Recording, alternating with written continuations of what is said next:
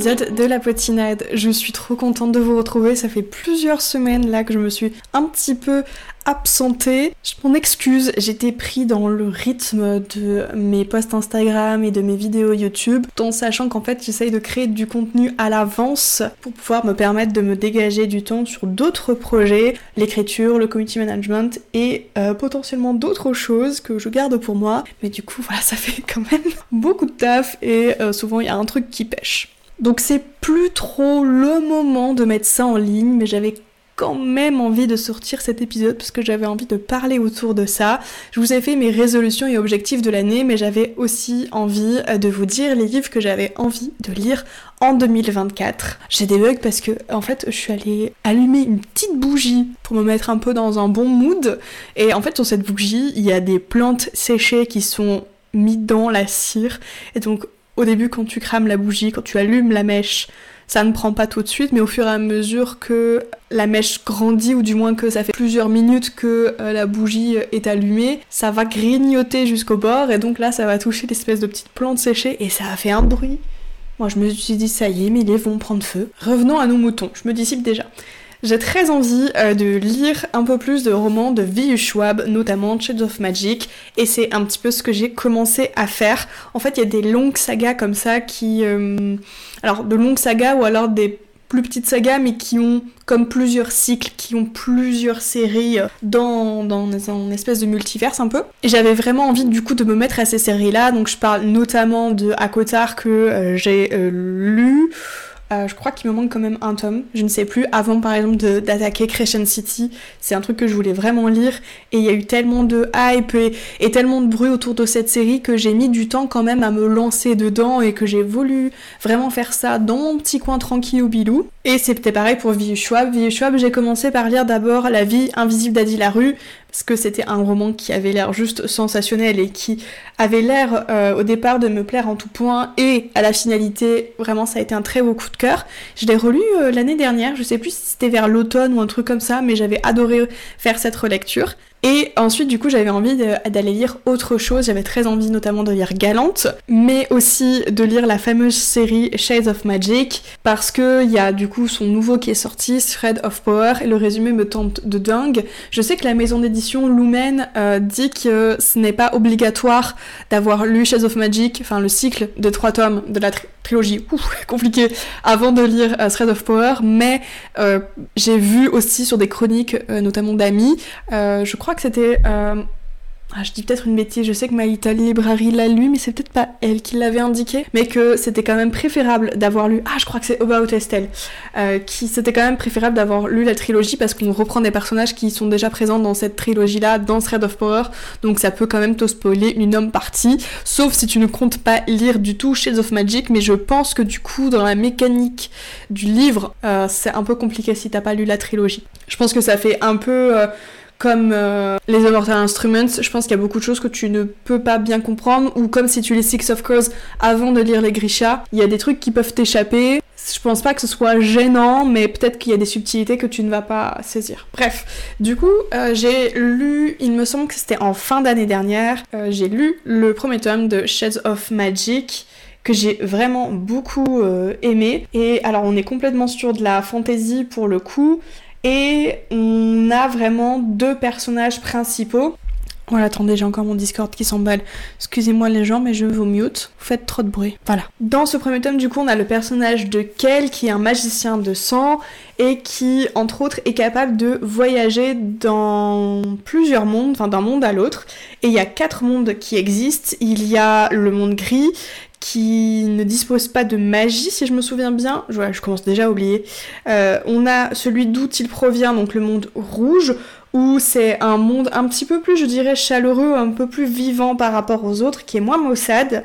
Ensuite, on a le blanc, qui euh, c'est là où la magie se fait très très rare, et on a le noir où la magie est omniprésente, voire euh, dévastatrice. Et il va décider en fait de voler, de subtiliser un objet. En fait, il fait partie de, il il a été adopté par euh, la famille royale du, monde d'où il vient. Et pour un petit peu les provoquer, il va décider de voler un objet. Et en fait voler un objet et le faire Traverser le monde, ça a des conséquences. Il va rencontrer Lila qui va décider, elle, de lui subtiliser cet objet. Sauf que ça va être compliqué pour lui parce que c'était pas non plus dans ses plans et malgré eux, ils vont rentrer dans des énigmes magiques, je dirais, sans spoiler. Donc voilà, j'ai lu le premier tome et donc j'aimerais lire euh, jusqu'à la fin. Pour l'instant, le premier tome, je sais pas si c'est un coup de cœur. Alors, je dirais peut-être pas jusqu'à un coup de cœur, mais c'est une très très bonne lecture, euh, quoi qu'il en soit. Je sais même plus si j'en ai parlé en point lecture. Bref. Donc je voudrais lire la trilogie Shadows Magic pour enchaîner sur Strade of Power. Ensuite, ça c'est un livre qui a été euh, publié par les éditions Corrigan. C'est Les Garçons Perdus de C.M. Stern.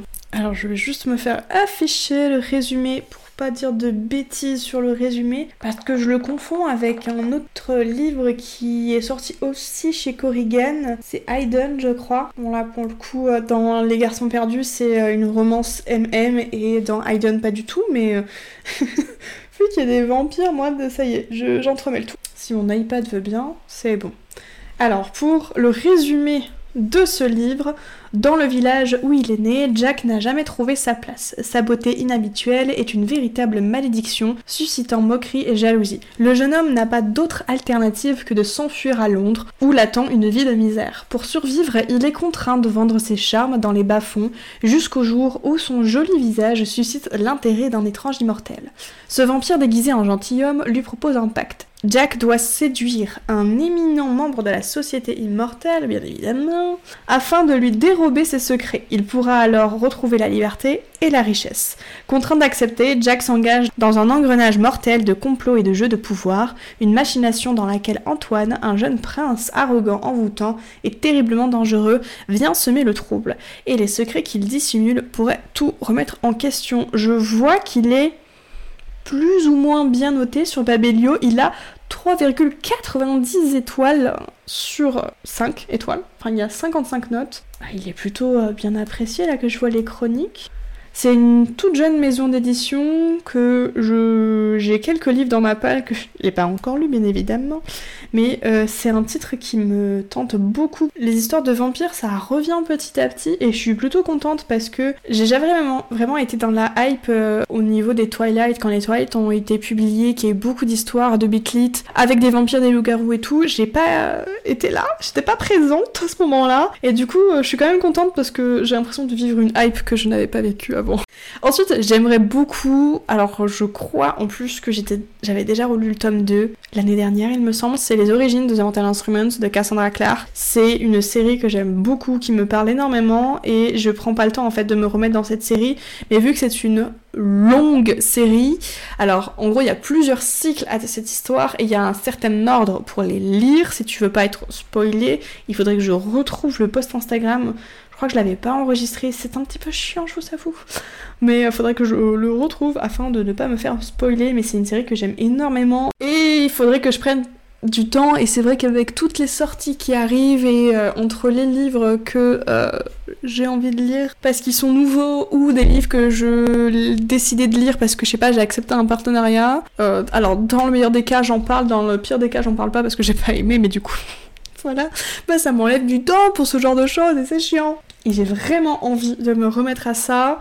Et euh, en même temps, ça me fait penser que je sais même pas si j'ai tous les livres, je ne sais plus. Il faudrait que je regarde déjà si Cassandra Clare a fini de publier tous ces livres de cette histoire-là, mais je ne crois pas. J'avais découvert à la base euh, cette série quand je suivais la chaîne de Emma Books. Euh, c'est une chaîne anglophone, elle en fait plus trop trop là des vidéos, mais c'est toujours un bonheur quand elle en republie. Et c'était notamment grâce à elle que euh, j'ai été prise dans cette hype autour de, de The Mortal Instruments. C'était vraiment hyper fort à ce moment-là et j'aimais trop quand elle faisait ses reviews dessus. Et ouais, je, suis un peu nostalgique aussi de cette époque-là où j'étais hyper à fond et, euh, et j'aurais pu l'être encore aujourd'hui, mais j'ai pas encore lu tous les tomes.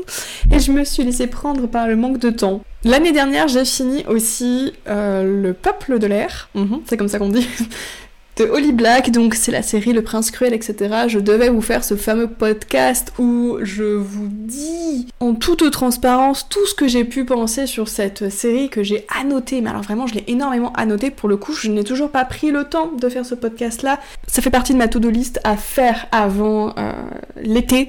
Je dois vraiment le sortir cet épisode parce que je pense en plus que ça peut être grave intéressant, mais je n'ai toujours pas pris le temps. Mon problème de ma vie, c'est de ne pas prendre le temps de faire les choses. Pourtant, je fais beaucoup de choses.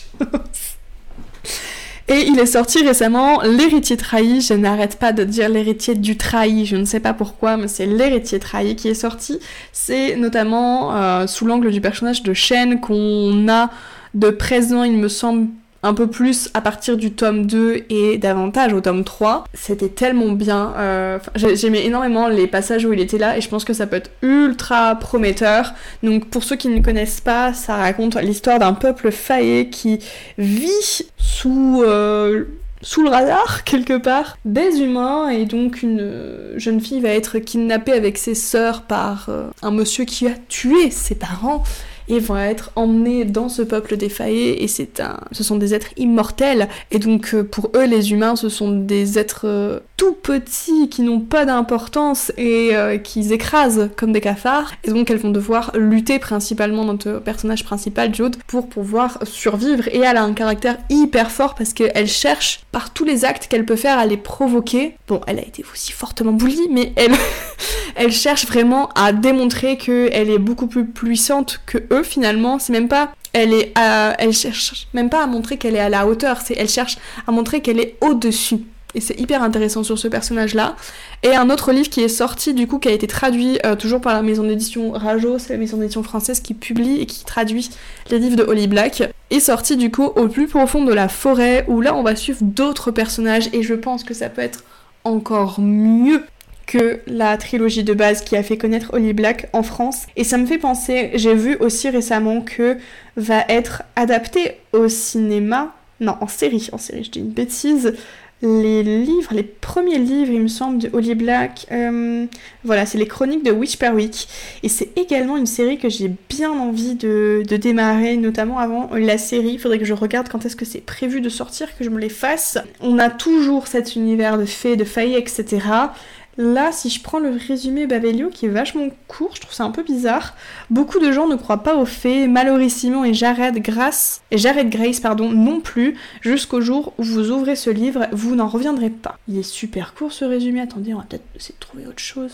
J'ai très bien préparé cet épisode encore. Je sais pas en plus si j'ai dit les chroniques de Whisper Week, c'est Spider Week.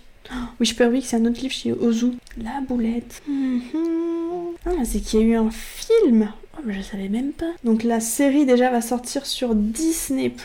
Ah non, je comprends pas. Là, je tombe sur un article qui dit que Disney a abandonné. Peut-être moi, j'ai vu euh, autre chose sur le compte Instagram de la dame. Alors, The Spider Week Chronicles, 19 avril 2024. Oh, et oh, faut que je me grouille, hein. Alors, le synopsis, eux, c'est adapter des romans éponymes. Elle raconte les aventures de la famille Grace, les jumeaux Jared et Simon, leur sœur Mallory et leur mère Hélène. Quand elle emménage dans la maison ancestrale, à l'abandon, et le mystère qui plane sur l'arrière-arrière-oncle, celui-ci avait découvert l'existence d'un monde parallèle, alternativement féerique et un peu inquiétant. Et ça me fait penser à... Euh, Arthur et les Minimoys. Je voudrais un résumé du livre, un, petit peu plus complet quand même. La FNAC, qu'est-ce qu'il me raconte? Il me raconte que le livre est bien noté. Je m'en fiche. Ah voilà, c'est ça. Donc là j'ai un autre résumé un petit peu plus long. Beaucoup de gens ne croient pas aux faits, Simon et Jared Grace non plus, jusqu'au jour où ils l'emménagent avec leur mère dans une maison victorienne au milieu des bois. Au grenier, Simon découvre un mystérieux livre signé Arthur Spiderwick. Ne touche pas à ce guide, il appartient au peuple des fées. Hurle chafouin, un farfadet surgit de nulle part. Trop tard, gobelins, griffons et elfes redoutables veulent récupérer le guide à tout prix, alors vous ne croyez toujours pas aux faits. Je ne sais point. Par contre, ce serait incroyable s'il euh, adaptait le peuple de l'air. Ça, ce serait vraiment ouf. Niveau classique aussi, j'aimerais beaucoup euh, lire, alors, ou relire, parce que quelque part je les ai déjà lus, mais ça fait fort fort longtemps, Dracula. Donc ça, c'est euh, partie des livres classiques que j'ai envie de, sortir un petit peu de, mes bibliothèques. Donc Dracula de, Bram Stoker. Donc pour le coup c'est un roman épistolaire, j'ai très très peu lu de romans épistolaires. Bram Stoker, pour ceux qui ne savent pas, c'est un Irlandais, un écrivain irlandais. Et euh, donc ça fait partie euh, des, des, œuvres classiques de la littérature britannique. Il y a eu énormément d'adaptations autour. J'en ai vu euh, quand même un petit peu quand même. Parce que j'avais un cours de littérature, adaptation, etc. quand j'étais en études. Et euh, c'est une œuvre dont on parle beaucoup, donc je sais que j'avais dû le relire à ce moment-là, mais est-ce que je ne l'avais pas lu en express pour savoir de quoi je parlais dans mes cours? Peut-être. Et un autre livre que j'aimerais beaucoup relire, c'est Notre-Dame de Paris. Pareil, j'ai déjà dû le lire il y a fort fort longtemps et j'ai très peu de souvenirs, donc c'est écrit par évidemment Victor Hugo. C'est un roman qui, date aussi, euh, c'est je pense que c'est euh, dans les années 1800, mais alors j'ai un doute. J'avais vu euh, deux trois vidéos un petit peu qui débunkaient un petit peu les inspirations autour de Notre-Dame de, Paris. J'aime beaucoup les, vidéos un peu documentaires comme ça qui débunkent et qui sont un petit peu plus accessibles, qui ont un côté peut-être un peu moins élitiste et qui expliquent un peu mieux au grand public euh, les, les inspirations de ces auteurs-là. Et ça m'a donné envie en fait de, de, le relire. Donc ça se passe au 15e siècle, où un, jeune homme, un jeune homme pas du tout, une jeune femme euh, qui est appelée Esmeralda va euh, danser sur le parvis de Notre-Dame. Et sa beauté vraiment va, frapper, euh, je dirais presque les gens. Notamment, c'est Claude, son nom de famille je ne sais plus, qui va tenter de l'enlever avec l'aide de son sonneur de cloche, euh, Quasimodo, et elle va être sauvée par une escouade d'archers. Cette escouade d'archers est évidemment commandée par un capitaine, le capitaine de la garde, Phébus de Château, je ne sais plus quoi.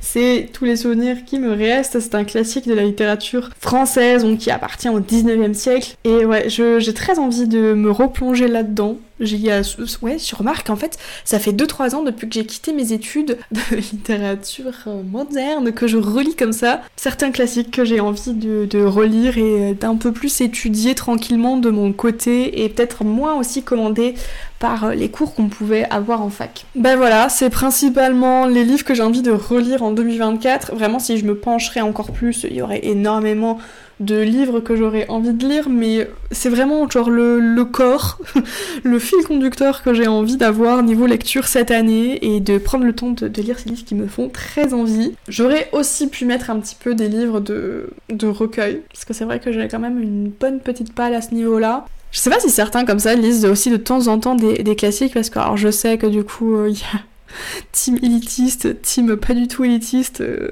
les deux se confrontent beaucoup. Moi, je suis un peu entre les deux. Genre, j'apprécie d'en lire un petit peu. J'apprécie de lire un petit peu des livres qui sont, qui font partie euh, de la littérature dite populaire, etc. Mais voilà. Je sais pas s'il y en a certains qui sont comme moi, qui sont en mode euh, on lit un petit peu des deux. Bon, faut quand même dire que je lis beaucoup plus des livres young adult, fantasy, etc.